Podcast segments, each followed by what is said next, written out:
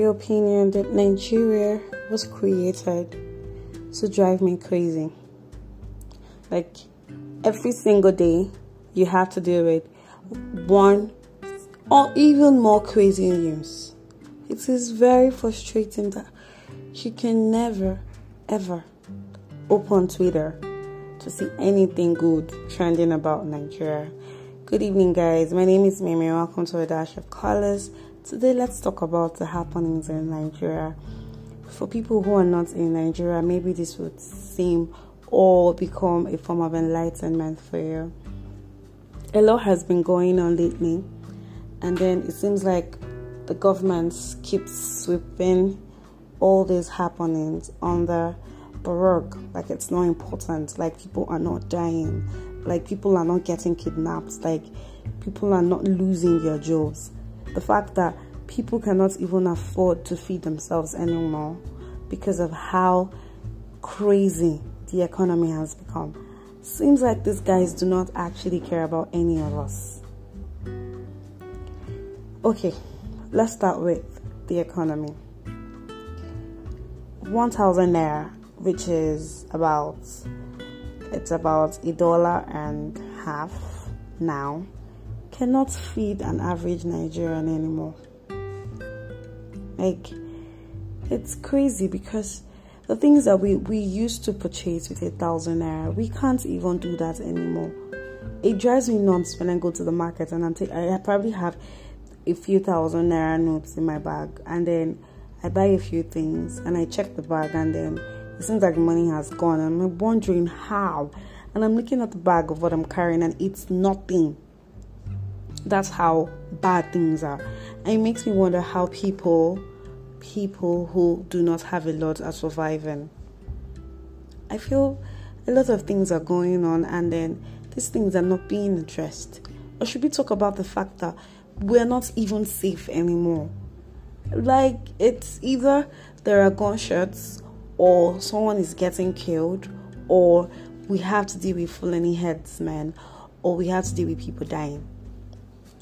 And then this new trend of people getting kidnapped, and some of them, while they ask for ransom, the other they kill and probably use their parts for whatever thing they do with it. Things are becoming worse. I'm just talking about it because it's depressing. Like, there's nothing good going on.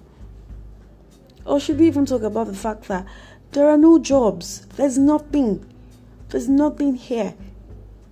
And then people try to make a living with the availablements like social media. And then the government shows up that they want to ban social media. And they started with Twitter. How in God's name are we supposed to survive if you're not going to cater for the people or allow the people to cater for themselves? At least provide the security, since you're doing most of the work. People pay taxes, it gets squandered by people who squander it. And then the actual people who work for that money do not get it. I read somewhere about the petitions and how it seems like 95% of people who are due